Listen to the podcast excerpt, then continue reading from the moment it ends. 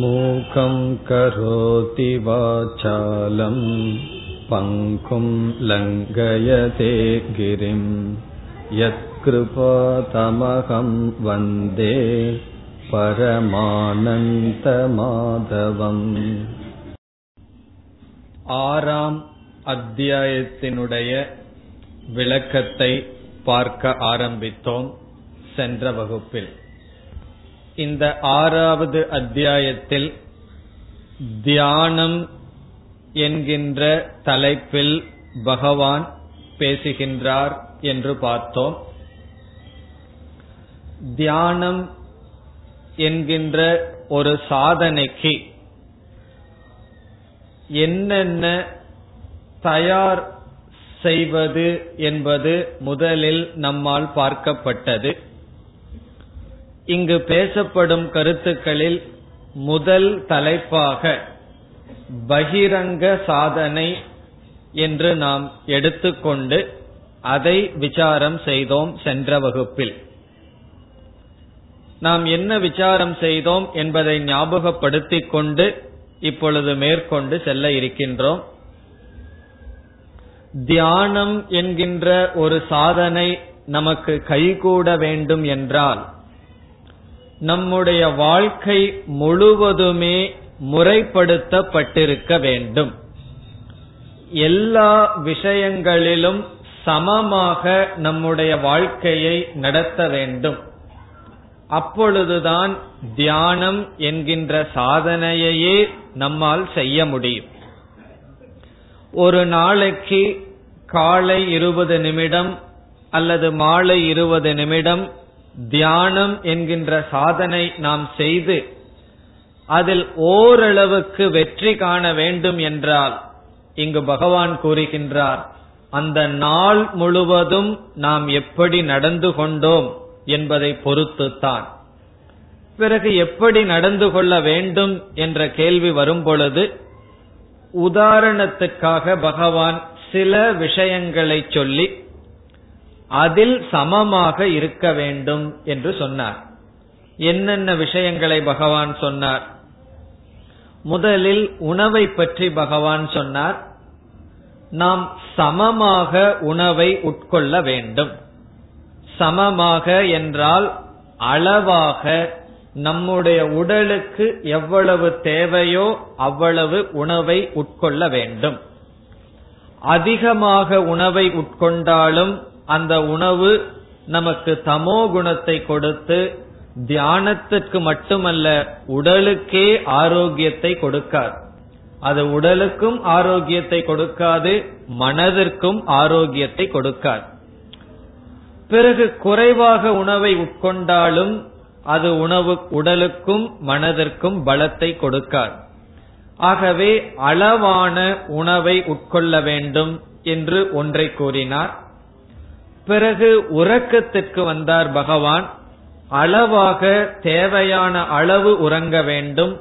அதிகமாகவே உறங்கி இருந்தாலும் அதிகமாக விழித்திருந்தாலும் தியானம் செய்ய முடியாது. பிறகு ஓய்வெடுப்பதை பகவான் சொன்னார். அதிக ஓய்வெடுப்பதோ குறைவாக ஓய்வெடுப்பதோ தியானத்திற்கு உகந்ததல்ல. பிறகு வேலை செய்தல் உழைப்பு அதுவும் அதிகமாக இருக்கக்கூடாது குறைவாக இருக்கக்கூடாது. சிலரை நாம் பார்க்கலாம் பொருளை ஈட்ட வேண்டும் என்ற எண்ணத்தில் அதிகமான காலத்தை உழைப்பு உழைப்பு என்று உடலுக்கும் கூட அக்கறை செலுத்தாமல் சம்பாதிப்பார்கள். அப்படி அதிகமாக நம்முடைய சக்திக்கு மீறி உழைத்தாலும் நாம் தியானம் என்கின்ற சாதனையை செய்ய முடியாது. இவைகளெல்லாம் உதாரணத்திற்காகத்தான் பகவான் சொன்னார். இவைகளில் மட்டும் நான் சமமாக இருக்கின்றேன் என்று பொறுப்பல்ல பொருள் அல்ல எல்லா விஷயங்களிலும் சமமாக நம்முடைய முழு நேரத்தை பயன்படுத்தினால் பிறகு தியானம் என்கின்ற சாதனையை செய்யும் பொழுது அந்த தியானமானது நமக்கு வெற்றியை கொடுக்கும். நாம் பேசுவதில் கண் வழியாக பார்ப்பதில் காது வழியாக கேட்பதில் இப்படி எல்லா விஷயத்திலும் அளவாக இருக்க வேண்டும். பெரியவர்கள் சொல்லி இருக்கிறார்கள் அளவுக்கு மீறினால் அமிர்தமும் நஞ்சு. அதே கருத்தை தான் பகவான் கூறுகின்றார். நம்முடைய வாழ்க்கை முழுவதும் நம் எல்லா விஷயத்திலும் அளவாக இருக்க வேண்டும். பிறகு இனி ஒரு கருத்துடன் இந்த அத்தியாயத்தை பகவான் துவங்கினார்.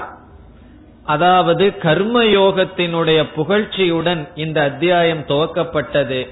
ஆகவே தியான யோகம் நமக்கு வெற்றி அடைய வேண்டும் என்றால் ஒருவன் கர்மயோக வாழ்க்கையில் ஈடுபட வேண்டும். கர்மயோக வாழ்க்கை என்றால் நம்முடைய கடமையை செய்கின்றோம் பலனை இறைவனுடைய பிரசாதமாக எடுத்துக்கொள்கின்றோம். இந்த கர்மயோகம் என்கின்ற மனநிலை ஒருவருக்கு இல்லை என்று வைத்துக் கொள்வோம் அவர் தியானத்தில் அமர்ந்தால் மனச்சஞ்சலம் வரும் காரணம் எத்தனையோ எதிர்பார்ப்புகள் சமுதாயத்தில் இருக்கின்ற மக்கள் மீது இருக்கும். அவர்களை நினைத்து கொண்டுதான் தியானத்தை நாம் கழிப்போம்.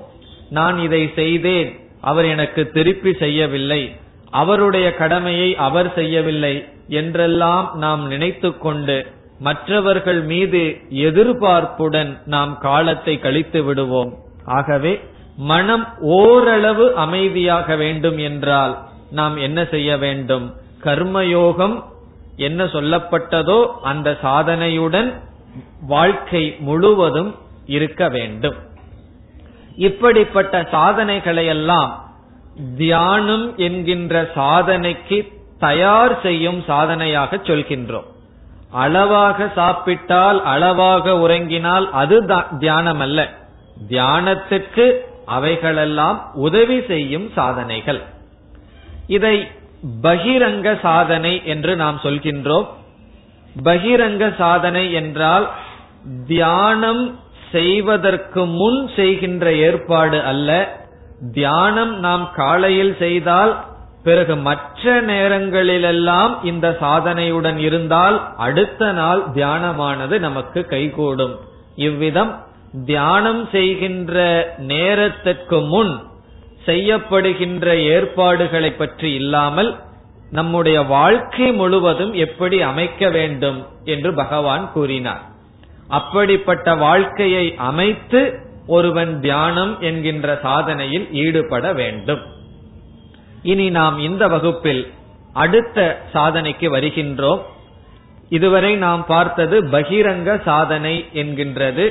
அதாவது தியானம் செய்கின்றதற்கு முன் என்னென்ன ஏற்பாடு செய்யணுங்கிறது இல்லாமல் மற்ற காலங்களில் எப்படி வாழ்க்கையை அமைத்துக் கொண்டால் தியானம் வெற்றிகரமாக அமையும். அதை நாம் பார்த்தோம். இனி நாம் இப்பொழுது அடுத்ததாக எடுத்துக்கொள்கின்ற கருத்து அந்தரங்க சாதனம். அந்தரங்க சாதனம் என்றால் தியானம் செய்யும் ஆரம்பிப்பதற்கு முன் என்னென்ன ஏற்பாடுகள் செய்ய வேண்டும்? எந்த காலத்தில் அமர வேண்டும்? எந்த இடத்தில் அமர வேண்டும்? எப்படி நாம் அமர வேண்டும்? அமர்ந்ததற்கு பிறகு எப்படி தியானத்தை ஆரம்பிக்க வேண்டும்? இப்படிப்பட்ட கருத்துக்களை எல்லாம் பகவான் இப்பொழுது பேசுகின்றார்.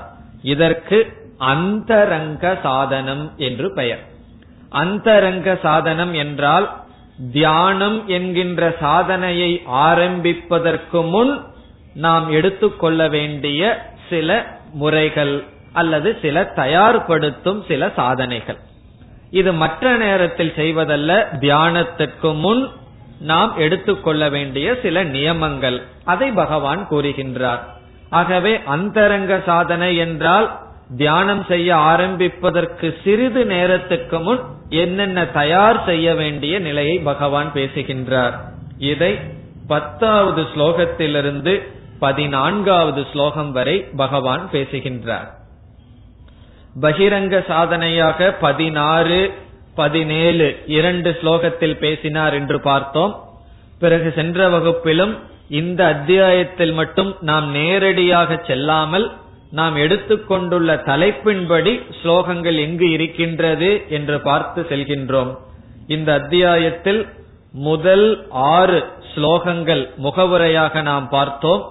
கர்மயோகம் பிறகு நம்முடைய மனமே நமக்கு நண்பன் பகைவன் என்ற கருத்து தியான யோகத்திற்கு முகவுரையாகவும் பிறகு பதினாறு பதினேழு ஸ்லோகங்களில் பகிரங்க சாதனையாகவும் எல்லா விதத்திலும் சமமாக இருக்க வேண்டும் என்ற கருத்தும் பார்த்தோம்.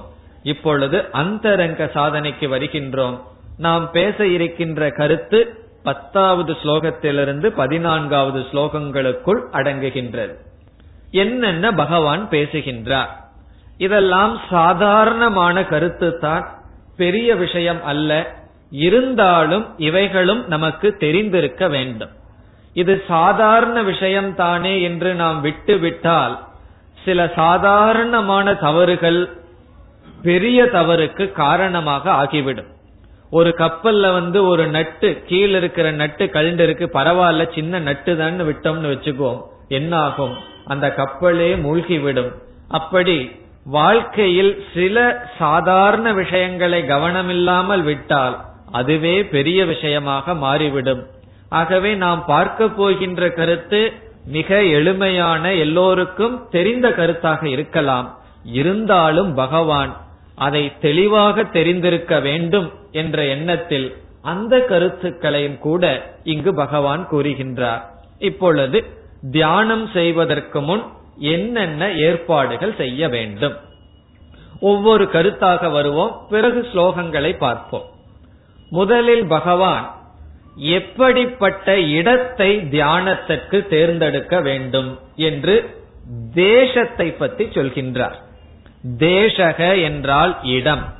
நாம் தியானம் செய்ய முடிவு செய்ததற்கு பிறகு எந்த இடத்தில் அமர்ந்து தியானம் செய்ய வேண்டும்? அந்த இடத்தை பற்றி சில கருத்துக்களை பகவான் சொல்றார். நான் தியானம் மனசுதானே செய்கின்றது. நான் எங்கு வேண்டுமானாலும் உட்கார்ந்து செய்வேன். என்பது கிடையாது. நாம் எப்படிப்பட்ட இடத்தை தேர்ந்தெடுக்க வேண்டும் என்பதை பற்றி பகவான் பேசுகின்றார். முதலில் பகவான் இடத்தை பற்றி பேசும் பொழுது பத்தாவது ஸ்லோகத்தில் சொல்றார் ரகசி ஸ்திதக. ரகசி என்றால் ரகசியமாக நீ அமர்ந்திருக்க வேண்டும் என்று சொல்றார். அதனுடைய பொருள் நாம் தேர்ந்தெடுக்கின்ற இடமானது மற்றவர்கள் வந்து செல்கின்ற இடமாக இருக்கக்கூடாது தனிமையான இடமாக இருக்க வேண்டும். இப்ப முதல் கருத்து தேசம். எப்படிப்பட்ட இடத்தில் தியானத்துக்கு அமர வேண்டும் என்றால் அந்த இடம் மற்றவர்களினுடைய பார்வைக்கு இருக்கக்கூடாது. மற்றவர்களினுடைய பார்வைக்கு இருக்கக்கூடாது என்றால் ஜன நெருக்கம் வந்து போகின்ற இடமாக இருக்கக்கூடாது. சுருக்கமாக சொன்னால் தனிமையான இடத்தை தேர்ந்தெடுக்க வேண்டும். இப்ப தனிமையான இடத்தை தேர்ந்தெடுப்பதற்கு இந்த காலத்துல முடியுமா என்றால் இருக்கின்ற இடத்திலேயே எந்த இடத்தை தேர்ந்தெடுத்தால் மற்றவர்கள் வந்து செல்ல மாட்டார்களோ அந்த இடத்தை தேர்ந்தெடுக்க வேண்டும்.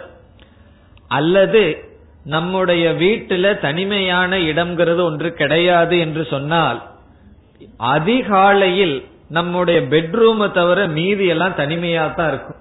காரணம் என்ன? எல்லாம் தூங்கிட்டு இருப்பார்கள். ஆகவே எந்த நேரத்தில் மக்கள் நடமாட மாட்டார்களோ அந்த நேரத்தை நாம் தேர்ந்தெடுத்தால் நமக்கு தனிமையான இடம் கிடைத்துவிடும். அல்லது ஞாயிற்றுக்கிழமை எந்த இடத்துல உங்களுக்கு டிவி வச்சிருக்காங்களோ வீட்டில் இருக்கிறவங்க அந்த இடத்துல தான் உட்கார்ந்து இருப்பார்கள் மீதி ரூம் எல்லாம் உங்களுக்கு தனிமையான இடமா இருக்கும். அப்படி நாம் தேர்ந்தெடுக்க வேண்டும். அந்த நேரம் சூழ்நிலை இவைகளையெல்லாம் அனுசரித்து தனிமையான இடத்தை நாம் தேர்ந்தெடுக்க வேண்டும். பூஜை அறைய தேர்ந்தெடுக்கலாம்னு நான் சொல்லலாம். ஆனா யாருமே பகவானுக்காக ஒரு பூஜை அறைய வேஸ்ட் பண்றதில்லை. என்ன செய்து விடுகிறார்கள்? ஒரு ஸ்டெப்ஸ் ஏதாவது இருந்தா அதுக்கு கீழே பகவானுடைய போட்டோ வச்சு இதான் பூஜை அறைன்னு முடிவு செய்து விடுகிறார்கள். அந்த காலத்தில எல்லாம் வீடு கட்டும் போது முதல்ல பகவானுக்குன்னு ஒரு பூஜை அறையை எங்க வைக்கலான்னு திட்டம் போட்டு தான் வீட்டை கட்டுவார்கள். ஆனா இன்னைக்கெல்லாம் அப்படி இல்ல பிராக்டிக்கலா அப்படி நமக்கென்று ஒரு பூஜை அறை இருந்தால் அது உத்தமமான இடம். அல்லது ஒரு வீட்டிலேயே ஒரு தனிமையான இடத்துல பூஜை அறை அமைக்கப்பட்டிருந்தால் அந்த இடத்தை நாம் தேர்ந்தெடுக்க வேண்டும். இந்த தியானத்துக்கு கோயில் முதலிய இடங்கள் எல்லாம் உகந்தது அல்ல. நம்ம ஏதாவது இந்த கோயில் ஒரு மூலையில் உட்கார்ந்து தியானம் பண்ணிட்டு இருந்தோம் அப்படின்னா அதே சுத்தி வர்றவங்க ஏதாவது வீட்டு நாயம் பேசிட்டு வருவார்கள். ஏன்னா சில பேர் தெரியறது இல்லை எதை எங்க பேசணும்னு சொல்லி. அந்த சொற்கள் எல்லாம் காதல விழுகும்.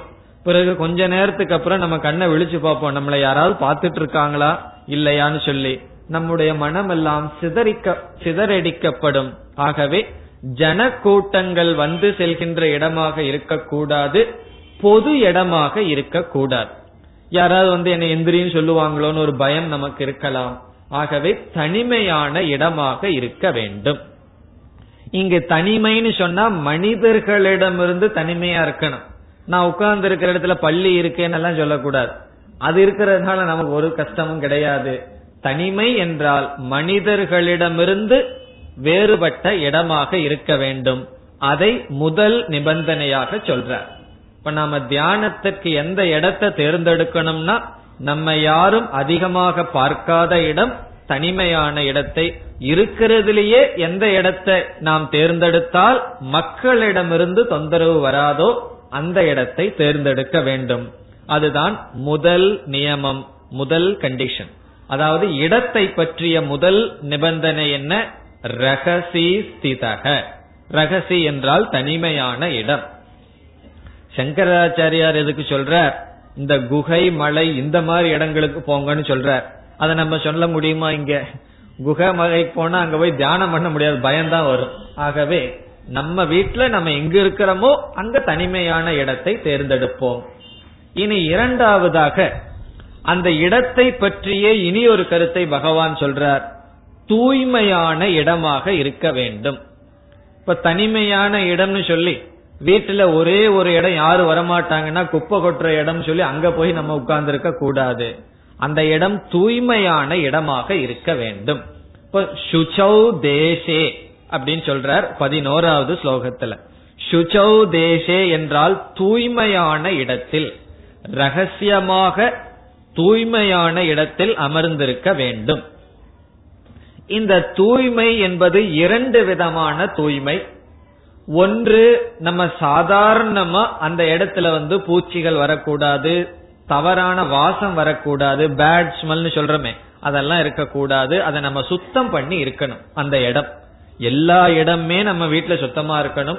நம்ம வீடு தெரு முதல் கொண்டு நம்ம சுத்தமா வச்சிருக்கிறது நம்முடைய கடமை. அசுத்தம்ங்கிறதே ஒன்னு இருக்கக்கூடாது. ஆனாலும் வீட்டுல சில சமயங்கள்ல அது முடியாம போகலாம். தியானம் செய்யும் பொழுதோ அல்லது அந்த இடம் நாம் தூய்மையாக வைத்திருக்க வேண்டும். இது வந்து சாதாரணமா கூட்டி சுத்தம் பண்ணி அதை வலிச்சு விட்டு தூய்மையா வச்சிருக்கணும். நீரால் சுத்தம் செய்து வைத்திருக்க வேண்டும்.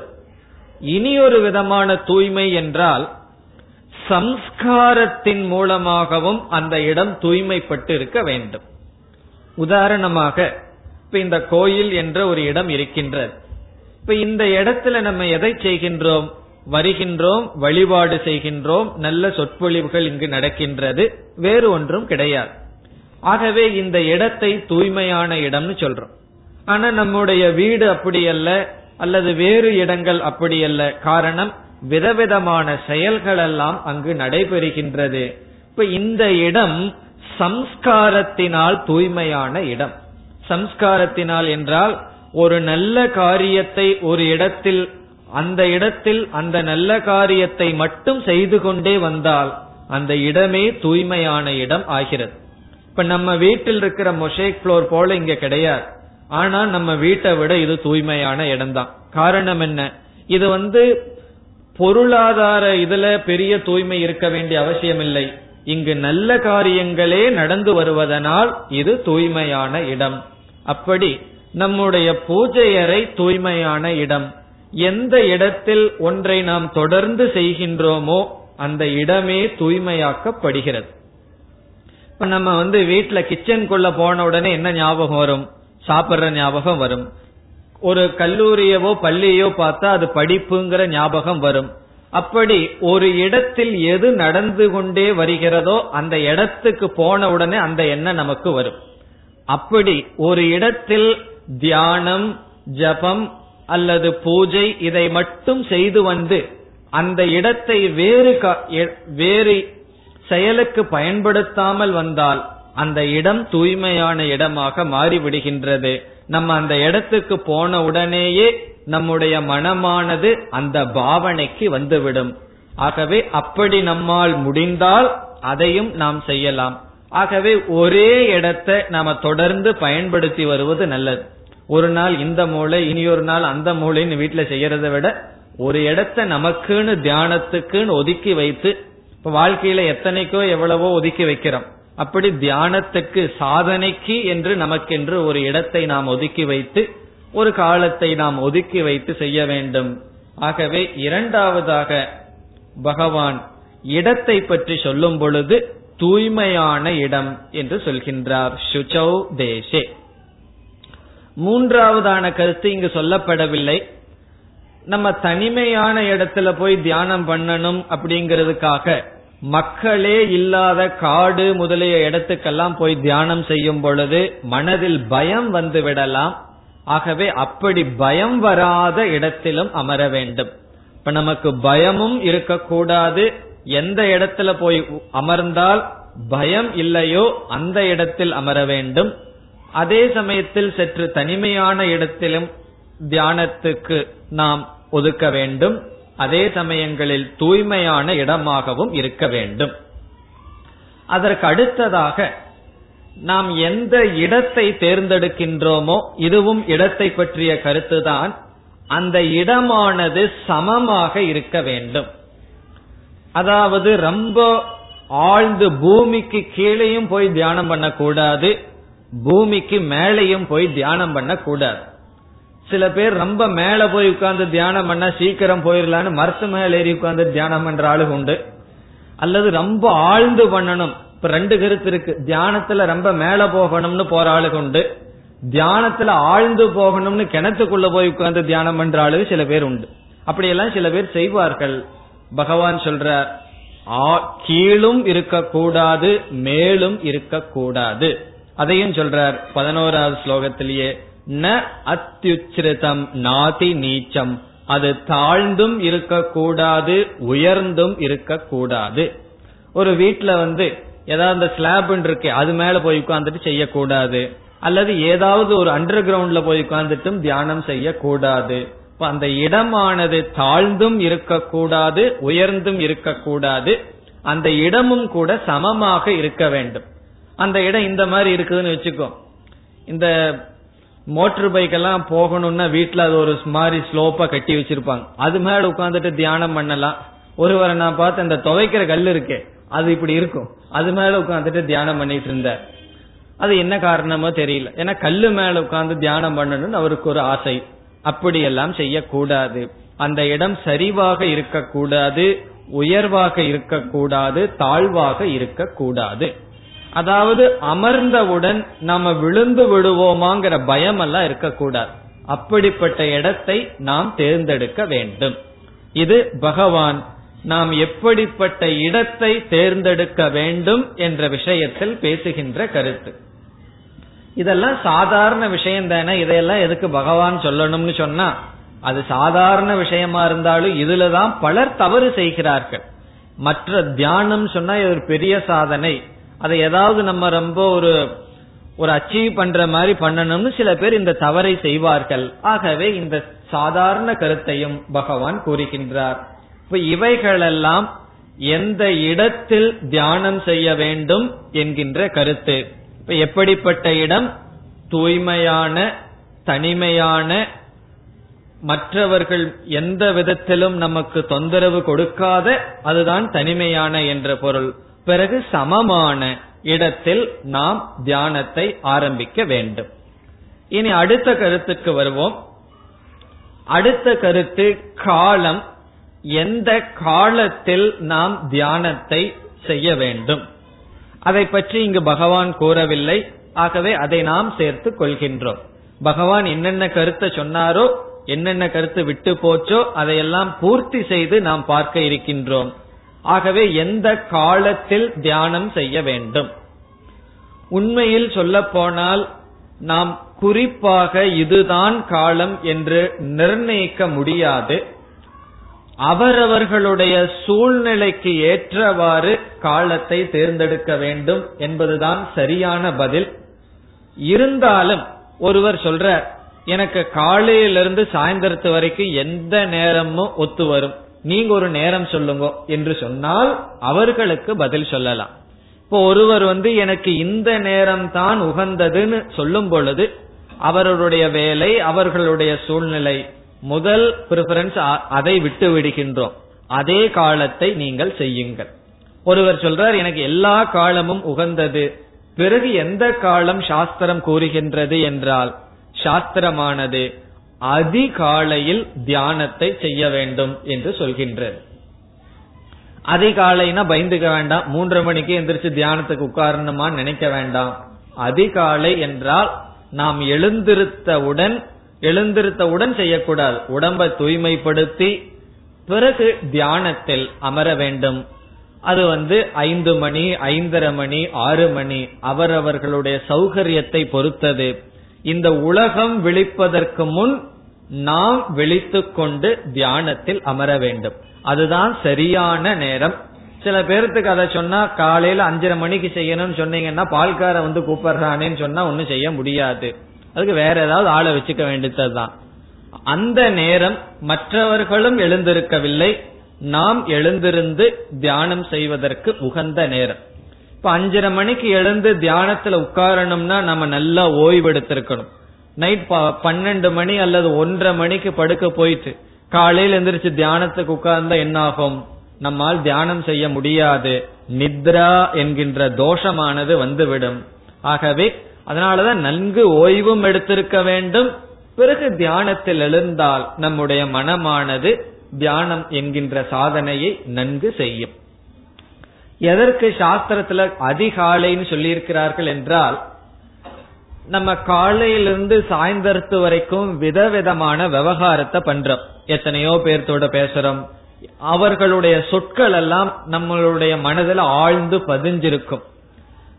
தூங்க சென்றவுடன் அந்த நாளைய விவகாரம் அனைத்தும் மறந்து விட்டது ஒரு ஏழு மணி நேரம் நம்ம தூங்கி இருக்கோம் அப்படின்னா காலையிலிருந்து சாயந்தரத்து வரைக்கும் செஞ்ச விவகாரம் எல்லாம் மறந்து விட்டது காலையில எந்திரிக்கும் பொழுதே நம்மளுடைய நாம் புதிய மனதுடன் எழுந்திருக்கின்றோம். அன்றைய நாளில் புதியான விஷயங்கள் எல்லாம் நம்மளுடைய மனசுல பதியல. காது வழியா கண்ணு வழியா புதிதான விஷயங்கள் எல்லாம் மனசுக்கு போகல. இப்போ ஓரளவு மனதானது அமைதியாக இருக்கும். இப்ப அந்த மனம் அந்த நேரத்தில் தியானம் செய்வதற்கு உகந்ததாக இருக்கும். சாயந்தரம் செய்வதில் தவறில்லை. ஆனால் சாயந்தரம் செய்தா என்ன ஆகும் காலையிலிருந்து சாயந்தரத்து வரைக்கும் பேசிய சொற்கள் விவகாரம் எல்லாம் ரொம்ப ஃப்ரெஷ்ஷா இருக்கும். அப்பொழுதே மனசில் இருக்கும். அமைதியை மனதிற்கு கொண்டு வருவது சற்று கடினம். நாம் முடியாது என்று சொல்லவில்லை. கடினம் என்று சொல்கின்றோம். ஆகவே அதிகாலையில் செய்வது மிக மிக உயர்ந்தது. யாருக்கெல்லாம் அந்த நேரத்தை தேர்ந்தெடுக்க முடியுமோ அவர்கள் அந்த நேரத்தையே தேர்ந்தெடுக்க வேண்டும். பிறகு முடியவில்லை என்றால் மாலையிலும் செய்யலாம். இரண்டு வேலை செய்தா அது அதை விட நல்லது. காலையிலையும் செய்துட்டு மாலையிலும் செய்தால் நல்லது. ஏதோ ஒரு வேலை தான் செய்ய முடியும்னா காலையை தேர்ந்தெடுக்கலாம். இந்த ஷிப்ட் இருக்கிறவங்க காலையில நேரத்தில் எந்திரிச்சு போவார்கள். அவர்களுக்கு முடியாது என்றால் சௌகரியமான நேரத்தில் தியானத்தில் ஈடுபடலாம். பிறகு எவ்வளவு நேரம் தியானம் செய்ய வேண்டும் இனி ஒரு கேள்வி. இந்த தியான யோகத்தை எல்லாம் படிச்ச உடனே கொஞ்சம் ஆர்வம் நமக்கு வந்துடும் நம்மளும் தியானம் பண்ணிடலாமேன்னு சொல்லி. உடனே ஆரம்ப சூரர்களை என்ன பண்ணுவோம்? ஒரு மணி நேரம் ரெண்டு மணி நேரம் உட்காரலாமான்னு ஆரம்பிப்போம். அப்படியெல்லாம் செய்ய நம்ம கூடாது. நமக்கு வந்து சில உற்சாகம் எல்லாம் வந்து அதை கொஞ்சம் பொறுமையா வச்சிருந்து நம்மளுடைய உற்சாகத்தை எதுல காட்டணும்னா தொடர்ந்து செய்வதில் காட்டணும். சில பேர் சிலதெல்லாம் ஆரம்பிப்பார்கள். எவ்வளவு வேகமா ஆரம்பிச்சாங்களோ அவ்வளவு வேகமா முடிஞ்சிடும் இந்த நியூ இயர் வரும் தமிழ் வருட பிறப்பெல்லாம் வரும். இந்த நாள்ல இருந்து இதை செய்வன்னு ஆரம்பிப்பார்கள். அது ஒரு பத்து நாள் பதினஞ்சு நாள் ஓடும். இப்ப நியூ இயர் ஒன்னாம் தேதியிலிருந்து நான் ஆரம்பிக்கிறேன்னு சொன்னா பிப்ரவரி மாசம் வரைக்கும் வந்தா பெருசு. அதுக்கு மேல அது விட்டுரும். அதுக்கப்புறம் அடுத்த நியூ இயர்ல பாத்திரலான்னு ஆரம்பிச்சிருவோம் அப்படியெல்லாம் இல்லாமல் நம்மளுடைய உற்சாகத்தையே கொஞ்சம் அமைதிப்படுத்தி இருபது நிமிடம் செய்தால் போதும். அதற்கு மேல செய்தாலும் செய்யலாம். ஆனால் ஆரம்ப காலத்தில் ஒரு மணி நேரம் கண்டதை நினைச்சிட்டு தியானம்ங்கிற பேர்ல அமர்றதுக்கு பதுவா தியானத்தை மட்டும் இருபது நிமிடம் செய்தால் நல்லது. இந்த இங்கிலீஷ்ல சொல்லுவாங்க குவாலிட்டி குவாண்டிட்டின்னு சொல்லுவார்கள். குவாண்டிட்டின்னு சொன்னா எண்ணிக்கை குவாலிட்டின்னு சொன்னா தரம். நம்ம அதிக எண்ணிக்கை காலத்தை செய்வதை விட குவாலிட்டி இல்லாம தரம் இல்லாமல் நல்ல தரத்துடன் அளவான காலத்தில் செய்வது நல்லது. இதை நாம் கூறுவதற்கு காரணம் அதிக நேரம் நம்ம கண்ண மூடி தியானத்துல உட்கார்றது பெருசல்ல. ஒரு மணி நேரம் என்னால உட்கார முடியுங்கிறது பெருசல்ல. இருபது நிமிடம் ஓரளவு முறைப்படுத்தி அமர முடியும். அதுதான் பெருசு. அதனால நம்ம அதிக நேரம் தியானத்துல கண்ண மூடி உட்கார்றது சாதனையாக நினைக்க கூடாது இருபது நிமிடம் பதினைந்து நிமிடம் செய்வதாக இருந்தாலும் அந்த பதினைந்து நிமிடம் எவ்வளவு தூரம் நம்மால் மனதை அமைதிப்படுத்த முடியுமோ அதுதான் சாதனை. ஆகவே மூன்றாவது கருத்துன்னு சொல்றமே முதல் ரெண்டு கருத்து என்ன பார்த்தோம்? முதல் தேசம். எந்த இடம்ங்கிறத பத்தி பார்த்தோம். என்ன காலம் என்பதை பார்த்தோம். மூன்றாவது ஆசனம். இந்த ஆசனம் என்ற சொல்லுக்கு ரெண்டு பொருள் இருக்கின்றது. முதல் பொருள் நாம் உட்காருகின்ற இட அந்த இடத்துக்கே ஆசனம் என்று பெயர். நம்ம உட்கார்ந்துட்டு இருக்கிற அமைப்பு ஆசனம்ங்கிறது இனி ஒரு பொருள். இப்ப பத்மாசனம் சொன்னா நம்ம எப்படி அமர வேண்டும் என்பதற்கும் ஆசனம் என்று பெயர். நாம எந்த பலகையில உட்கார்றோம் எந்த சீட்டில் உட்கார்றோமோ அதற்கு ஆசனம் என்று பெயர். இப்ப இந்த இடத்தை என்ன சொல்லலாம்? ஆசனம்னு சொல்லலாம். இந்த டேப் டயஸ் என்ற ஆசனத்தில் அமர்ந்துள்ளோம் அப்படின்னு சொல்லலாம். அதை பற்றியும் பகவான் கூறுகின்றார். இங்கு பகவான் கூறுகின்ற கருத்தினுடைய சாரம் என்னவென்றால் நாம் எதன் மீது அமர்ந்து தியானம் செய்ய வேண்டும் என்றால் நாம் எதன் மீது அமர வேண்டும் என்பதை பகவான் முக்கியமாக சொல்லவில்லை. நாம் எதன் மீது அமர்ந்தாலும் அது எப்படி இருக்க வேண்டும் என்றால் மிருதுவாக இருக்க வேண்டும். மிருதுவாக இருக்க வேண்டும்னா கடினமாகவும் இருக்கக்கூடாது. அதிகமான மிருதுவாகவும் இருக்கக்கூடாது. இப்ப கடினமா இருக்கக்கூடாதுன்னு சொன்னா ஒரு மரப்பலகைய வச்சு அது மேல உட்கார்ந்து தியானம் பண்றோம்னு வச்சுக்கோ. கொஞ்ச நேரத்துக்கு மேல என்ன ஆகும் நம்மளுடைய கவனம் எல்லாம் அந்த கால்ல போயிரும். ஏன்னா அது நமக்கு உறுத்தி கொண்டிருக்கும் கடினமாக இருக்கும். உஷ்ணமா இருக்கலாம் வேர்வை வரலாம். ஆகவே கடினமான இடத்தில் அமரக்கூடாது. அப்படின்னா யூஃபார்ம் பெட் வாங்கி அது மேல ரெண்டு தலகாணிய போட்டு அது மேல உட்கார்ந்து பண்ணலாமான்னா பகவான் சொல்றாரு அதுவும் கூடாது. அப்படி உட்கார்ந்தோம்னா என்ன ஆயிருவோம்? அப்படியே குனிஞ்சு போயிருவோம். கொஞ்ச நேரம் அப்படியே குப்புற விழுந்துருவோம். ஆகவே அது பெட்லயே உட்காரக்கூடாது. பெட்லயும் சொன்னா இவ்வளவு பெரிய மெத்தையிலையும் உட்காரக்கூடாது. அதே சமயத்துல மரப்பலகையிலையும் உட்காரக்கூடாது. இன்னைக்கு நம்ம பிராக்டிக்கலா அட்வைஸ் பண்ணணும்னா என்ன செய்யலாம் தெரியுமோ? ஒரு நல்ல பெட்ஷீட்டை வாங்கி அதை நாளா மடிச்சு உட்கார்றதுதான் சரியான இது. அது பெட் மேல போட்டு உட்கார்றதல்ல. ஒரு பலகையிலையோ நிலத்திலேயோ போட்டு உட்காரலாம். வெறும் பூமியிலும் நம்ம செய்ய வேண்டாம். சில பேர் எதோ பேசுவார்கள். பூமியில் இருக்கிற சக்தி உனக்கு இழுத்துக்கும் அந்த சக்தி இழுத்துக்குன்னு. அந்த கற்பனை எல்லாம் நமக்கு வேண்டாம். நம்ம ஒன்னும் அவ்வளவு தூரம் தபம் பண்ணி யோகி மாதிரி பறந்து போறதுக்கெல்லாம் தியானம் பண்ணல. நம்ம மனசை அமைதிப்படுத்துறதுக்கு பண்றமே தவிர உடலையும் மனசையும் பறக்க வர்றதுக்கு தியானம் பண்றோம். அதுக்கு நம்ம தியானம் பண்ணல. ஆகவே நம்மளுடைய பூமியானது நம்ம எந்த இடத்தை எடுத்துக்கிறோமோ ஒரு ஆசனம்னு இருந்தா சரி அல்லது நிலத்திலேயே நாம கீழே அமர்ந்தோம் என்றால் அந்த இடமானது ஒரு பெட்ஷீட்டை விரிச்சா எவ்வளவு தூரம் திக்னஸ் இருக்குமோ அப்படிப்பட்ட ஆசனத்தை அமைத்து கொள்ள வேண்டும். இங்க பகவான் பெட்ஷீட்டை விரிக்க சொன்னாரான்னு கேட்காதீர்கள். இங்க பகவான் சொன்னது வேறு. பகவான் என்ன சொன்னார்? மான் தோல் புல் பிறகு துணி. இதை வைத்து அமர வேண்டும்னு சொன்னார். இதை வச்சு அமர்றதுல இருந்து நமக்கு என்ன கிடைக்கின்றது? இந்த மான் தோல் முதலியவைகள் எல்லாம் பூமியில் இருக்கிற ஹீட்டுக்கும் அல்லது பூமியில் இருக்கிற உஷ்ணமோ குளிர்ச்சியிலிருந்து நம்மை விடுவிக்கின்றது. பிறகு அந்த புல்ல அதுக்கு மேல போடும்போது என்ன ஆகின்றது கொஞ்சம் சாஃப்ட்னஸ் கிடைக்குது. பிறகு மான் தோலோ புல்லோ காலை குத்திட்டு இருந்ததுன்னா தியானம் பண்ண முடியாது. உடனே அதுக்கு மேல பகவான் துணியை விரிக்க சொல்றார். எனக்கு மான் தோலும் புல்லும் கிடைக்கல தியானம் பண்ண மாட்டேன்னு சொல்லக்கூடாது. அது நமக்கு முக்கியம் அல்ல நமக்கு உட்கார்ந்திருக்கின்ற இடம் அதிக மிருதுவாகவும் ரொம்ப குஷனாகவும் பிறகு கடினமாகவும் இருக்கக்கூடாது. அப்படிப்பட்ட ஆசனத்தை அமைத்துக் கொள்ள வேண்டும். இப்ப பூமியிலிருந்து நம்ம கொஞ்சம் விடுபடுகின்றோம். அப்படிப்பட்ட ஆசனத்தை பகவான் இங்கு பேசுகின்றார். அதுவும் பதினோராவது ஸ்லோகத்திலேயே பேசுகின்றார். பிறகு அடுத்ததான ஆசனத்துக்கு வரும்போது அது நான்காவது கருத்து. அது உடலினுடைய ஸ்திதி. ஆசனம் என்றால் எப்படி எப்படி அமர்ந்து தியானம் செய்ய வேண்டும்? நின்னுட்டு தியானம் பண்ணலாமா? அல்லது மண்டியிட்டு தியானம் செய்யலாமா? அல்லது படுத்துட்டு தியானம் பண்ணலாமா? இதற்கு பகவான் பதில் சொல்கின்றார் நாம் அமர்ந்து தியானத்தை செய்ய வேண்டும். எப்படி அமர்றதுன்னு சொன்னா சில பேர் சொன்னார்கள் பத்மாசனத்தில் உட்கார்ந்து தியானம் பண்ணாதான் தியானம் கைகூடும். பத்மாசனம்னா உங்களுக்கு தெரியுமோ ஒரு காலை போட்டு இனி ஒரு காலையும் அது மேல போடுறது. நாற்பது வயசு வரைக்கும் இந்த மாதிரி எல்லாம் உட்கார்ந்து பழகாம சேர்லயே உட்கார்ந்து பத்மாசனம் போட்டா என்ன ஆகும் தெரியுமோ? அதை கழட்டி வர்றதுக்கு இனி ஒரு ஆள் வந்தாகணும். காரணம் என்ன? அது நம்ம பழகி இருக்கவே மாட்டோம் அப்படி எல்லாம் போட்டு. அதுக்கப்புறம் தியானம் பூரா காலையே பார்த்துட்டு இருப்போம். இது இப்படி எல்லாம் உட்கார்ந்து இருக்கு இது வருமா? அப்படின்னு சொல்லி. காரணம் என்ன? நம்ம அப்படி பழகவில்லை. அதனாலதான் யோக சாஸ்திரத்துல ஆசனத்துக்கு லட்சணம் சொல்கிறார்கள். ஸ்திரம் சுகம் ஆசனம். எது நம்மை ஸ்திரமாகவும் சுகமாகவும் வைத்திருக்குமோ அது ஆசனம். அதான் ஆசனத்துக்கு லட்சணம். ஸ்திரம் என்றால் நம்ம வந்து ரொம்ப ஸ்திரமா வச்சிருக்கணும். சுகம்னு சொன்னா துக்கம் கொடுக்க கூடாது. கஷ்டம் கொடுக்க கூடாது. உடம்புக்கு வழி கொடுக்க கூடாது. அப்படிப்பட்ட ஆசனத்தை எடுத்துக்கொள்ள வேண்டும். கொஞ்ச நாள் கொஞ்சம் பழகினம்னா வந்துடும் எப்பொழுதுமே வீட்லயும் சேரு ஆபீஸ்லயும் சேர்னு எல்லா நேரத்திலயும் சேரு பஸ்லயும் சேரு.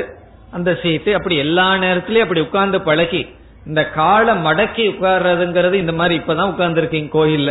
இந்த மாதிரி சொற்பொழிவு கேட்டா தான் காலை மடக்கி உட்கார்றோம். அந்த காலத்துல எல்லாம் சாப்பிடும் போதெல்லாம் கீழே தான் உட்கார்ந்து சாப்பிட்டோம். இப்ப எல்லாம் அப்படி கிடையாது. இப்ப கால் கொஞ்சம் மடங்கி இருக்காதுதான்.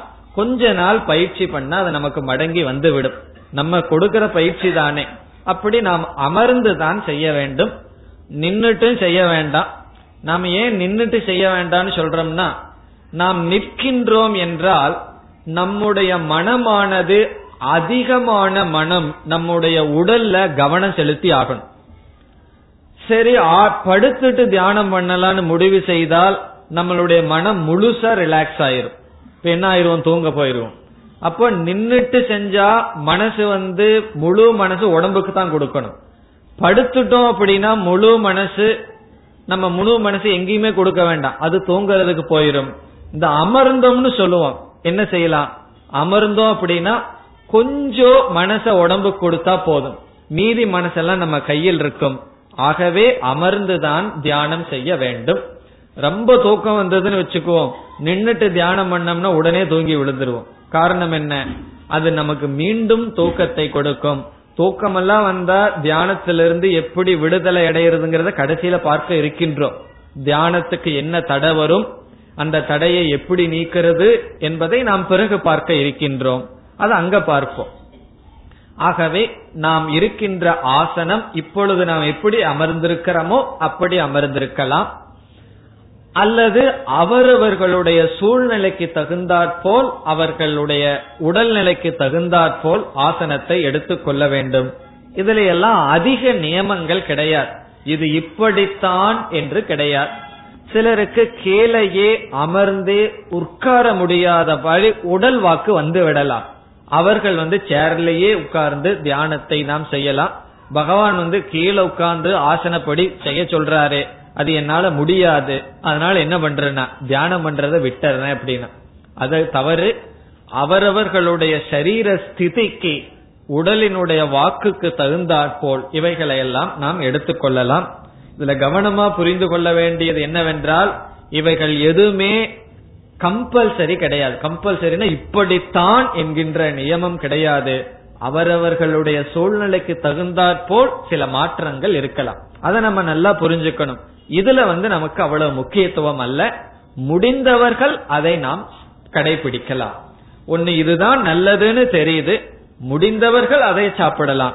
முடியாதவர்கள் எது அவர்களுக்கு சௌகரியமோ அதை நாம் மேற்கொள்ளலாம். நம்முடைய முக்கியத்துவம் எல்லாம் மனசை அமைதிப்படுத்துறதே தவிர இடமோ அல்லது ஆசனமோ காலமோ இவைகளெல்லாம் அல்ல. இனி அடுத்த கருத்துக்கு வருகின்றோம். உடலை வந்து நமக்கு சௌகரியமான ஆசனத்தை அமைத்து கொண்டோம்.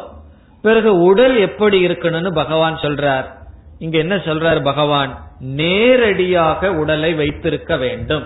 நேராக உடலை வைத்திருக்க வேண்டும் சொல்றார். நம்முடைய தலை பிறகு கழுத்து மத்திய உடல் இவைகள் நேராக இருக்க வேண்டும் சொல்றார். பாம்பு மாதிரி உட்கார்ந்துட்டு இருக்க கூட தலை ஒரு பக்கம் கழுத்து ஒரு பக்கம் உடல் ஒரு பக்கம் இருக்கக்கூடாது. நேராக இருக்க வேண்டும். இதெல்லாம் ஏன் பகவான் சொல்றாருன்னா நீங்க தியானம் பண்ண ஆரம்பிச்சு பாருங்க. தெற்கு திசையில் உட்கார்ந்து ஆரம்பிப்பீங்க. கண்ணை முழிச்சு பார்த்தா வடக்க பார்த்துட்டு இருப்பீர்கள். காரணம் என்ன? நம்மள எரியாம எங்கேயோ திரும்பிடுவோம். அல்லது கொஞ்ச நேரத்துக்கு அப்புறம் தலை கீழே தொங்க போட்டுருவோம். இந்த மாதிரி எல்லாம் நடக்கும். நமக்கு தெரியாமல். ஆரம்ப காலத்துல அப்படி எல்லாம் இருக்கும். அப்படியே தியானம் பண்ணிட்டு இருக்க தலையெல்லாம் கீழே விழுந்துரும். அப்படி இல்லாமல் நேராக இருக்க வேண்டும். அப்பொழுதுதான் நம்மளுடைய மனம் கவனமாக இருக்கும். அதையும் பகவான் இங்கு சொல்கின்றார். பதிமூன்றாவது ஸ்லோகத்தில் சமம் காய சிரோ கிரீவம் தாரயன் அச்சலம் ஸ்திரக. நம்முடைய தலை உடல் பிறகு கழுத்து இவைகளை சமமாக என்றால் நேரடியாக தாரையன் வைத்துக்கொண்டு பிறகு ஆடிட்டு இருக்க கூடாது சில பேருக்கு கையுங்காலும் உடல் சும்மாவே இருக்காது. ஏதாவது செஞ்சுட்டே இருக்கும். அப்படி அப்படியே ஆடிட்டு தியானம் பண்ணலாமான்னு இருக்கக்கூடாது. அச்சலம். அச்சலம் என்றால் ஸ்திரமாக அசையாமல் வைத்திருக்க வேண்டும். அப்படி உடலை நாம் வைத்திருக்க வேண்டும். இது உடலினுடைய ஸ்திதி. இப்ப என்னென்ன ஏற்பாடுகள் தியானத்துக்கு முன்னாடி நம்ம செய்திருக்கோம்? இங்கு சொன்னபடி இடத்தை தேர்ந்தெடுத்தாச்சு. இங்கு சொன்னபடி காலத்தை நாம் தேர்ந்தெடுத்து விட்டோம்.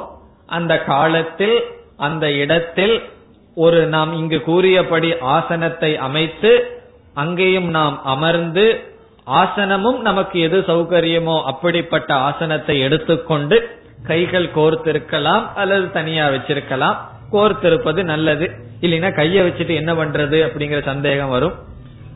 இதெல்லாம் உடல் நிலையில் செய்யப்பட வேண்டிய விஷயங்கள். இனி அடுத்ததாக எதற்கு வருகின்றோம்? பிராணனுக்கு வருகின்றோம். அப்படியே கொஞ்சம் கொஞ்சமா நம்ம கிட்ட வர்றோம். இந்த மனசை பிடிக்கிறதுங்கிறது அவ்வளவு சுலபம் அல்ல.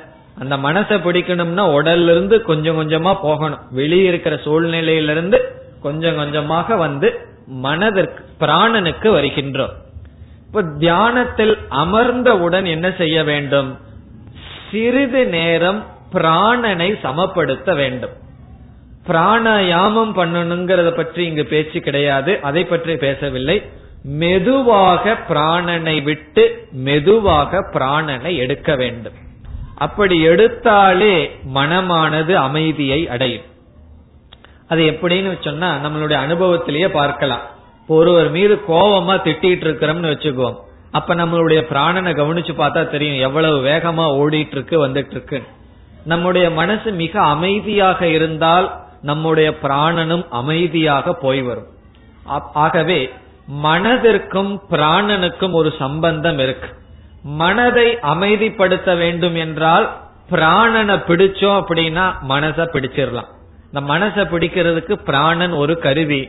ரமண மகரிஷி ஒரு இடத்துல சொல்றார் இந்த பிராணன் என்கின்ற வலையை வைத்து மனம் என்கின்ற பறவையை பிடிக்க வேண்டும் சொல்ற ஒரு பறவையை போய் நம்ம கையில பிடிச்சிட முடியுமா? அது பிடிக்கணும்னு சொன்னா என்ன பண்ணணும்? ஒரு பெரிய நெட்டை போடணும் வளைய போடணும். அந்த வளை தான் பிராணனாம். ஆகவே பிராணனை நாம் சீராக வைத்திருக்க வேண்டும். இதை பகவான் ஐந்தாவது அத்தியாயத்துல கடைசியில சொல்லியிருக்கார். பிராணா பானௌ சமௌ கிருத்வா. இந்த வெளிவருகின்ற உள் செல்கின்ற பிராணனை சிறிது நேரம் அமைதிப்படுத்தவுடன் என்னாகும்? மனசும் அந்த வேகத்திலிருந்து குறையும். ரொம்ப வேகமா தியானத்துல வந்து உட்கார்ந்துருப்போம் எத்தனையோ வேலையை செஞ்சுட்டு. அமர்ந்த உடனே தியானத்தை ஆரம்பிக்க முடியாது. மனதை முதலில் அமைதிப்படுத்த வேண்டும். அப்படி படுத்துவதற்கு பிராணனை சரி செய்ய வேண்டும். இனி அடுத்தது என்ன இருக்கு? நீங்களே சொல்லிடலாம். பிராணனுக்கு அப்புறம் இந்திரியங்கள் நம்முடைய கண் காது கைகள் இவைகளை என்ன செய்ய வேண்டும்? தியானத்தில் அமரும் போது இவைகளை என்ன செய்யணும்? ஒன்னும் செய்யாம இருக்கணும். அதுதான் இவைகளுக்கு நாம் செய்ய வேண்டிய கடமை. இந்திரியங்கள் ஒரு வேளையும் செய்யாமல் பார்த்து கொள்ள வேண்டும். இந்திரியங்கள் என்றால் என்ன? இங்கு குறிப்பாக கண். கண்ணானது எதையும் பார்த்து கொண்டு இருக்கக்கூடாது அப்ப நம்ம என்ன செய்யணும்னா கண்ணை நாம் மூடிவிட வேண்டும். கண்ணு திறந்திருக்கட்டுமே கண்ணை மூடுனா தூக்கம் வந்துருமேன்னு திறந்திருந்தா என்ன ஆகும் தெரியுமோ? மேல பார்த்துட்டு இருப்போம் ஒரு பூச்சி போகும் பிறகு பள்ளி வந்து அதை பிடிக்கும் அதை வேடிக்கை பார்த்துட்டு இருந்துருவோம். ஏன்னா தனி ரூம்ல அதை தானே நமக்கு கண்ணுக்கு தெரியும். ஆகவே கண்ணு திறந்திருக்க கூடாது. அந்த கண்ணை மூடுறது இந்த குழந்தைகள் எல்லாம் கண்ணை மூடிட்டு விளையாடும் தெரியுமா? ரொம்ப இறுக்கமா மூடிட்டு இருக்கும் அப்படி இருக்க கூடாது அதுவும் ஒரு அமைதியாக மூடி இருக்க வேண்டும். சில படங்கள்ல எல்லாம் பார்த்திருக்கலாம். தட்சிணாமூர்த்தியினுடைய படம் விவேகானந்தருடைய படம் எல்லாம் பார்த்தா அந்த கண்ணே ரொம்ப ஜென்டிலா மூடி ரொம்ப மென்மையாக மூடப்பட்டிருக்க வேண்டும். இந்த கண்ணு மூடி இருக்கணும் கண்ணை மூடிட்டா நமக்கு ஒண்ணும் தெரியாது. இந்த காதை மூடுறதுக்கு என்ன பண்ணணும்னா பஞ்ச வச்சுன்னு சொல்லி பகவான் சொல்லல. அதனாலதான் பகவான் விவிக்த தேசம் சொல்லியிருக்கார். தனிமையான இடம் ஏன் சொன்னார்னா அப்பதான் காது மூடி இருக்கும் காதை நம்ம மூட முடியாதுனாங்க யாரும் வராத இடத்துக்கு போக சொல்லிடுறாரு பகவான். ஆகவே தனிமையான இடத்தை நாம தேர்ந்தெடுப்பதிலிருந்து காதை நாம் மூடி விட்டவர்களாக ஆகின்றோம். இப்ப காதை மூடி விட்டுறோம் அப்படின்னா என்ன ஆகும் மற்றவர்களுடைய சொல்லானது நம்ம காதல விழுகலன்னு சொன்னா நம்முடைய மனமானது தியானத்திலிருந்து சிதறடையாமல் பாதுகாக்க முடியும். இப்ப ரிஷிகள் எல்லாம் காட்டுல போய் தியானம் பண்றார்களே அந்த பறவையினுடைய சத்தம் நதியினுடைய சத்தம் இருக்குமேனா? சத்தம் இருந்தா நமக்கு ஒரு கஷ்டமும் வராது. ஏன்னா அந்த நதியினுடைய சத்தமும் பறவையினுடைய சத்தமும் ஒரு அர்த்தத்தை நமக்கு கொடுக்கல. ஆனா வீட்டுல யாராவது ஒரு விஷயத்த பேசினாங்கன்னு வச்சுக்கோம் அது நம்ம காதுல விழுகும் என்ன பேசுறாங்க? நம்மளை பத்தி பேசுறாங்களோ? அப்படிங்கிற பேச்செல்லாம் நம்ம சந்தேகம் எல்லாம் நமக்கு வரும். ஆகவே பொருளுள்ள சொற்கள் காதுல விழுந்தா தான் நமக்கு தொந்தரவா இருக்கும். பொருளற்ற சொற்கள் வந்து அது சப்தம் தான் அது சொல்லே அல்ல. ஆகவே இங்கு சப்தம் காதுல கேட்க கூடாதுன்னு சொல்லல. பிறகு சொற்கள் காதில் விழக்கூடாது. இப்ப நம்ம தியானம் பண்ணும்போது ஒரு பஸ் போகுதுன்னு வச்சுக்குவோம் அந்த சத்தம் நமக்கு ஒரு தொந்தரவும் கொடுக்காது. நம்மளாக இது எந்த பஸ்ன்னு சிந்திக்காம இருந்தா சரி. இது பஸ் சத்தமா ஆட்டோ சத்தமான்னு சிந்திக்காம இருந்தால் சரி. மக்களுடைய சொற்கள் நம்முடைய காதில் விழுகாததற்கான தனிமையான இடம் அதை நாம் பார்த்தோம். தனிமையான இடம் என்றால் மக்கள் நடமாடாத சமயத்தில் ஒரு இடம் இருந்தால் அங்கு நாம் அமர்கின்றோம். ஆகவே அதை நம்ம பாதுகாக்கின்றோம். பிறகு என்னன்னா வாய் இருக்கு. சில பேர் சுவிங்கத்தை போட்டுட்டு உட்கார்ந்து தியானம் பண்ணலாங்கிற என்ன வரும். அதெல்லாம் இருக்கக்கூடாது. அட்லீஸ்ட் தியானம் பண்ணும் போதாவது வாய்க்கு ஓய்வு கொடுப்போம். சில பேர் ரெண்டே நேரத்துல தான் வாய்க்கு ஓய்வு கொடுப்பார்கள். ஒன்னும் தூங்கும் போது அது ஒரே நேரம் தான் ரெண்டு நேரம் அல்ல மீதி நேரம் எல்லாம் ஒன்னா பேசிட்டு இருக்கணும் இல்ல சாப்பிட்டு இருக்கணும். அப்படி சில குணங்கள் இருக்கும். தியானத்தில் இருக்கும் போது வாயிலையும் ஒண்ணு இருக்கக்கூடாது. ஏன்னா சில பேர்த்துக்கெல்லாம் தோணும். ஏதாவது ஒரு மிட்டாயை போட்டு உட்காந்துட்டு தியானம் பண்ணலாமான்னு சொல்லி. வாயும் ஒரு காரியத்தையும் செய்யக்கூடாது. கை காலெல்லாம் அசையாமல் இருக்க வேண்டும். அவைகளும் கர்மேந்திரியங்கள் தான். உடலும் அசையக்கூடாது. ஆகவே இந்திரியங்கள் அப்படிங்கிற நிலைக்கு வரும் பொழுது அசைவே இருக்கக்கூடாது. கொஞ்ச நாள் அப்படி தியானம் செய்து பழக வேண்டும். இவ்வளவு தூரம் பகவான் தியானத்துக்கு பிரிப்பரேஷன் சொல்றார். நம்ம இதுவரைக்கும் தியானத்தை ஆரம்பிக்கல. தியானம்ங்கிற சாதனையை செய்வதற்கு என்னென்ன முன்னேற்பாடுகள் செய்யணுங்கிறதத்தான் இதுவரை பார்த்து வருகின்றோம். இப்ப இதுவரைக்கும் நம்ம பார்த்த கருத்து தியானத்துக்கு என்னென்ன தயார் செய்ய வேண்டும் என்பது. இப்ப என்னென்ன பார்த்திருக்கோங்கிறது கொஞ்சம் ஞாபகப்படுத்தினால் முதல்ல என்ன பார்த்தோம்? வெளி விஷயங்கள் பகிரங்க சாதனைன்னு சென்ற வகுப்புல பார்த்துட்டோம். இப்ப இந்த வகுப்புல நம்ம என்ன பார்த்தோம்? அந்தரங்க சாதனைங்கிற சாதனையில் முதல்ல எந்த தேசத்தை தேர்ந்தெடுக்கணும்னு பார்த்தோம். அந்த தேசம் எப்படிப்பட்டதாக இருக்க வேண்டும்னு பல கருத்துக்கள் பார்த்தோம். தூய்மையான இடம் தனிமையான இடம் சமமான இடம் இப்படிப்பட்ட இடமாக இருக்க வேண்டும்னு பார்த்து கீழும் இருக்கக்கூடாது மேலும் இருக்கக்கூடாதுன்னு பார்த்தோம். காலத்தை பார்த்தோம் இரண்டாவதாக. மூன்றாவதாக ஆசனத்தை பார்த்தோம். எப்படிப்பட்ட சீட் எப்படிப்பட்ட இடத்தில் அமைத்துக் கொண்டு தியானத்தை செய்ய வேண்டும். நான்காவதாக நாம் பார்த்தது எப்படிப்பட்ட உடல் அமைப்பு இருக்க வேண்டும் அதுவும் ஆசனம். நாம் எப்படிப்பட்ட ஆசனத்தில் அதாவது அமர்ந்து செய்ய வேண்டும். பிறகு உடல் நேராக இருக்க வேண்டும் என்று பார்த்தோம். அடுத்ததாக சில நிமிடங்கள் பிராணனை நம்முடைய மூச்சு காற்றை மெதுவாக விட்டு மெதுவாக எடுத்து அமைதிப்படுத்த வேண்டும் என்று பார்த்தோம். இந்த இடத்துல நம்ம வந்து பிராணாயாமம் பண்ணணும் வெளியே காத்த வச்சிருக்கணும் உள்ள வச்சிருக்கணுங்கிற விபரீதம் எல்லாம் வேண்டாம். பிராணாயாமம் எல்லாம் ஒழுங்கா பண்ணா நல்லது. தப்பா செய்தோம் அப்படின்னா பிறகு பைத்தியம் தான் நமக்கு பிடிக்கும். ஏன்னா அந்த அப்படிப்பட்ட சாதனையில் டேஞ்சர் ஆபத்து அதிகமாக இருக்கின்றது. அதனால நம்ம விஷயம் தெரியாம ஆரம்பிச்சு மனதையும் உடலையும் கெடுத்து கொள்ள கூடாது நம்ம ஒழுங்கா விட்டு ஒழுங்கா காற்ற உள்ள எடுக்கிறது மெதுவா செய்தோம்னா அது பிராணனை அமைதிப்படுத்துதல். பிறகு கண் காது பிறகு கைகள் கால்கள் இவைகளையெல்லாம் அசையாமல் எந்த இந்திரியங்களுக்கும் வேலை கொடுக்காமல் இருக்க வேண்டும். இவ்வளவு ஏற்பாடுகள் செய்ததற்கு பிறகு நம்ம என்ன செய்யணும்? தியானம் என்கின்ற சாதனையை ஆரம்பிக்க வேண்டும். இப்ப இதுவரை தியானத்திற்கான முன்னேற்பாடுகள் நம்மால் பார்க்கப்பட்டது. இனி அடுத்த கருத்துக்கு இப்பொழுது செல்கின்றோம். தியானம் என்றால் என்ன? எப்படி தியானம் செய்தல்? எப்படிப்பட்ட தியானத்தை நாம் ஆரம்பிக்க வேண்டும் என்பது அடுத்த கருத்து. தியான சொரூபம். இப்ப முதல் பார்த்தது பகிரங்க சாதனம் இரண்டாவது பார்த்தது அந்தரங்க சாதனம். மூன்றாவது கருத்து இப்பொழுது நாம் செல்வது தியான சொரூபம். தியான சொரூபம் என்றால் என்ன தியானம்? இவ்வளவு ஏற்பாடு பண்ணிட்டு நான் என்ன செய்ய வேண்டும்? அதுவும் நமக்கு தெளிவாக தெரிந்திருக்க வேண்டும். எதற்காக தியானம் பண்றோம்? எதை தியானம் பண்ண வேண்டும்? எப்படி தியானம் செய்ய வேண்டும்? இந்த தியானத்தை நாம் இரண்டாக பிரிக்கின்றோம். ஞானத்தை அடைந்ததற்கு பிறகு செய்யும் ஒரு விதமான தியானம் ஞானத்தை அடைவதற்கு முன் செய்யும் ஒரு விதமான தியானம். இப்ப ஞானத்தை என்றால் சாஸ்திரம் சொல்கின்ற பரம்பொருளை பற்றிய அறிவை அடைந்ததற்கு பிறகு ஒரு தியானம் செய்தால் அதற்கு நம்ம பார்த்திருக்கோம் ஏற்கனவே நிதித்தியாசனம் என்று பெயர். இந்த ஞானத்தை அடைவதற்கு முன் ஞானத்தை அடைவதற்கு நம்மை தகுதிப்படுத்திக் கொள்வதற்காக செய்கின்ற தியானத்திற்கு உபாசனம் என்று பெயர். அது ஒரு விதமான தியானம். உண்மையில் அப்படிப்பட்ட தியானத்தில் தான் நாம் ஆரம்பிக்க வேண்டும். ஆகவே நாம் எப்படி தியானத்தை ஆரம்பிக்க வேண்டும்? முதல்ல என்ன செய்யணும் என்று படிப்படியான கருத்துக்கள் இருக்கின்றது. அதை இப்பொழுது ஒவ்வொன்றாக பார்ப்போம். ஆகவே இப்பொழுது நாம் பார்க்கின்ற தியானம் எப்படிப்பட்டது என்றால் ஞானத்தை அடைஞ்சதற்கு பிறகு செய்கின்ற தியானம் அல்ல நம்மை தயார்படுத்திக் கொள்வதற்காக ஞானத்திற்கு நம்மை தகுதிப்படுத்தி கொள்வதற்காக செய்கின்ற தியானம். இதற்கு உபாசனை என்று பெயர். இந்த தியானம் பல படிகளில் செய்யப்பட வேண்டும்.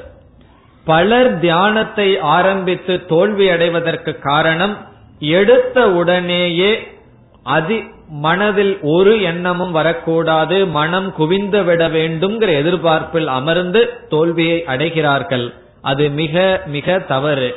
பிறகு எப்படி தியானத்தை ஆரம்பிக்க வேண்டும் என்றால் இப்பொழுது முதல் படியான தியானத்துக்கு வருகின்றோம். முதல் படியான தியானம் என்னவென்றால் அதாவது இதுவரைக்கும் நம்ம தியானமே செய்யலேன்னு வச்சுக்கோ இந்த அத்தியாயத்தை படிச்ச உடனே நமக்கு ஒரு ஆர்வம் வந்திருக்கு நம்ம தியானம் செய்யலாம். என்ன தியானத்தை பத்தி கருத்துக்கள் எல்லாம் நான் தெரிந்து கொண்டேன் தொடர்ந்து இந்த சாதனையை செய்யலாம்னு விருப்பம் வந்து விட்டது. அல்லது இதுக்கு முன்னாடி நம்ம எப்படி எப்படியோ தியானம் செய்திருக்கோம். நமக்கு ஒரு முறையே தெரியல. ஏதோ கண்ணை மூடி உட்கார்ந்துருக்கோம்.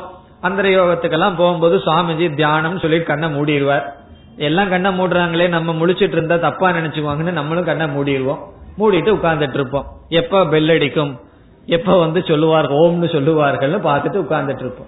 இப்படியே பல காலங்கள் செஞ்சிருப்போம். தவறு கிடையாது. அதெல்லாம் நம்மளைய பக்குவப்படுத்தி இருக்கு அதனாலதான் இன்னைக்கு நம்ம இங்க உட்கார்ந்து இதை கேட்டுட்டு இருக்க முடியுது.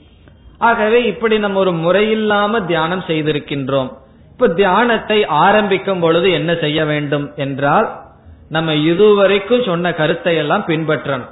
இதை பின்பற்றிட்டதுக்கு பிறகு செய்யறோம்னா அதுக்கப்புறம் முடியாது. எவ்வளவு தூரம் பண்ணியிருக்கிறோமோ அவ்வளவு தூரம் பின்பற்றி கொண்டு மீதியும் நாம் முடிந்தவரை பின்பற்றி இந்த தேசம் காலம் உடல் இந்த தயார் செய்ய வேண்டியதெல்லாம் தயார் செய்துவிட்டு ஒரு இடத்தில் குறிப்பிட்ட காலத்தில் தொடர்ந்து நாம் இந்த நாளில் டெய்லி தியானம் செய்துதான் கால வாழ்க்கையை துவங்குவேன் அப்படின்னு ஒரு முக்கியமான விரதத்தை எடுத்துக்கணும். இது வந்து எனக்கு நேரம் கிடைக்கும் போது பண்றேன்னு சொல்லக்கூடாது. அப்படி நினைச்சோம் அப்படின்னா நேரமே கிடைக்காது. அந்த மாதிரி நமக்கு நமக்கே நாம் நம்ம ஏமாற்றிக் கொள்வோம். எப்படி வந்து சாப்பிடாம ஒரு நாள் கழியுமோ அதே கழியாதது போல தூங்காம ஒரு நாள் கழியாதது போல தியானம் செய்யாமல் ஒரு நாளை நான் கடத்தக்கூடாது அப்படிங்கிற ஒரு உறுதியை எடுத்துக்கொண்டு இங்கு சொன்ன எல்லா விதமான பிரிப்பரேஷன் தயார் நிலைகளையும் செய்து கொண்டு தியானத்தில் நாம் அமர வேண்டும். அப்படி அமர்ந்தவுடன் என்ன செய்ய வேண்டும்? நம்முடைய மனதை பார்த்து பழக வேண்டும். இதுதான் முதல் தியானம். இப்ப முதல் தியானம் என்னவென்றால் நம்மிடம் ஒரு மனசுன்னு இருக்குதுன்னே நமக்கு தெரியல. இப்ப நம்ம யாருகிட்ட முதல்ல அறிமுகமாகணும்னா நம்மளுடைய மனசு கிட்டயே நம்ம அறிமுகமாகணும். நம்முடைய மனம் வெளி விஷயங்களிலேயே சுத்தி கொண்டிருக்கின்றதே தவிர நம்மிடம் நம்முடைய மனசு இருந்ததே கிடையாது. இப்ப நம்மளுடைய மனசு வந்து வெளியே தான் சுத்திட்டு இருக்கும். சில பேர் பெற்றோர்கள் குழந்தைய சொல்லுவாங்க இல்லவா காலையில எந்திரிச்சா வெளியே சுத்த விளையாட போயிடுறான் ஸ்கூல்ல இருந்து வந்தா விளையாட போயிடுறான் தூங்குறதுக்கு மட்டும்தான் பையன் வீட்டுக்கு வர்றான். மீதி நேரம் பையன் வீட்லயே இருக்கிறது இல்லைன்னு சொல்லுவார்கள். அது அவர்களுடைய குழந்தைய குறையா சொல்றார்கள். அவர்களுடைய மனசு என்னவா? காலையிலிருந்து சாயந்தரத்து வரைக்கும் ஊர் சுத்த போயிருது வெளியே. பிறகு தூங்குறதுக்கு தான் அவர் மனசு அவர்கிட்ட வருது. அவர்கிட்ட மனசு வரும்போது அவர் தூங்கிடுறார். அப்படி நம்முடைய மனம் இருந்திருக்கின்றது. ஆகவே தியானத்தில் அமர்ந்தவுடன் மனதை கட்டுப்படுத்த வேண்டும்ங்கிற எண்ணத்துக்கே போகக்கூடாது. என்னுடைய மனம் எப்படிப்பட்டது என்று நான் புரிந்து கொள்ள வேண்டும் என்று மனதில் ஓடுகின்ற எண்ணங்களை வேடிக்கை பார்த்து பழக வேண்டும். இதுதான் முதல் ஸ்டெப் முதல் பகுதி என்னன்னு சொன்னா நம்முடைய மனதுக்குள்ளேயே நம்ம ரெண்டா பிரிச்சு பழகணும். நம்மையே நம்ம ரெண்டா பிரிச்சுக்கிறோம். எப்படி? நான் வேறு என்னுடைய மனதில் ஓடுகின்ற எண்ணங்கள் வேறு. அவைகளை நான் பார்ப்பவன் என்று நம்மையே ரெண்டா பிரிச்சுக்கிறோம். எப்படி பிரித்துக் கொள்கின்றோம்? நான் மனதில் ஓடுகின்ற எண்ணங்களை பார்க்கின்றேன். என்னென்ன எண்ணங்கள் எல்லாம் என்னுடைய மனதில் ஓடுகின்றது என்று பார்க்கின்றேன். நல்லெண்ணமோ மோசமான எண்ணமோ எப்படிப்பட்ட எண்ணம் வந்தாலும் நான் தடை சொல்லல. நான் முதல்ல பார்க்கிறேன். அதற்கு பிறகு அந்த எண்ணங்களை என்ன செய்யணுங்கிறது அடுத்த படி. இப்ப முதல் தியானம் என்றால் முதல்ல கொஞ்ச நாள் என்ன செய்யணும்னா அமர்ந்து பழகி மனதுல என்னென்ன எண்ணங்கள் ஓடிட்டு இருக்கு என்னுடைய மனம் எப்படி இருக்கின்றது என்று பார்த்து பழகுவதுதான் முதல் படி. சில காலங்கள் இந்த தியானத்தை பண்ணணும். பிறகு இந்த தியானத்தை எப்படி செய்யணும் என்கின்ற மேலும் விளக்கம் நாம் அடுத்த வகுப்பில் தொடர்ந்து சிந்திப்போம். ஓம் போர் நமத போர் நமிதம் போர் போர் நமுதச்சதேம் பூர்ணய பூர்ணமாதாய பூர்ணமேவாவசிஷ்யதேம். ஓம் சாந்தி சாந்தி சாந்தி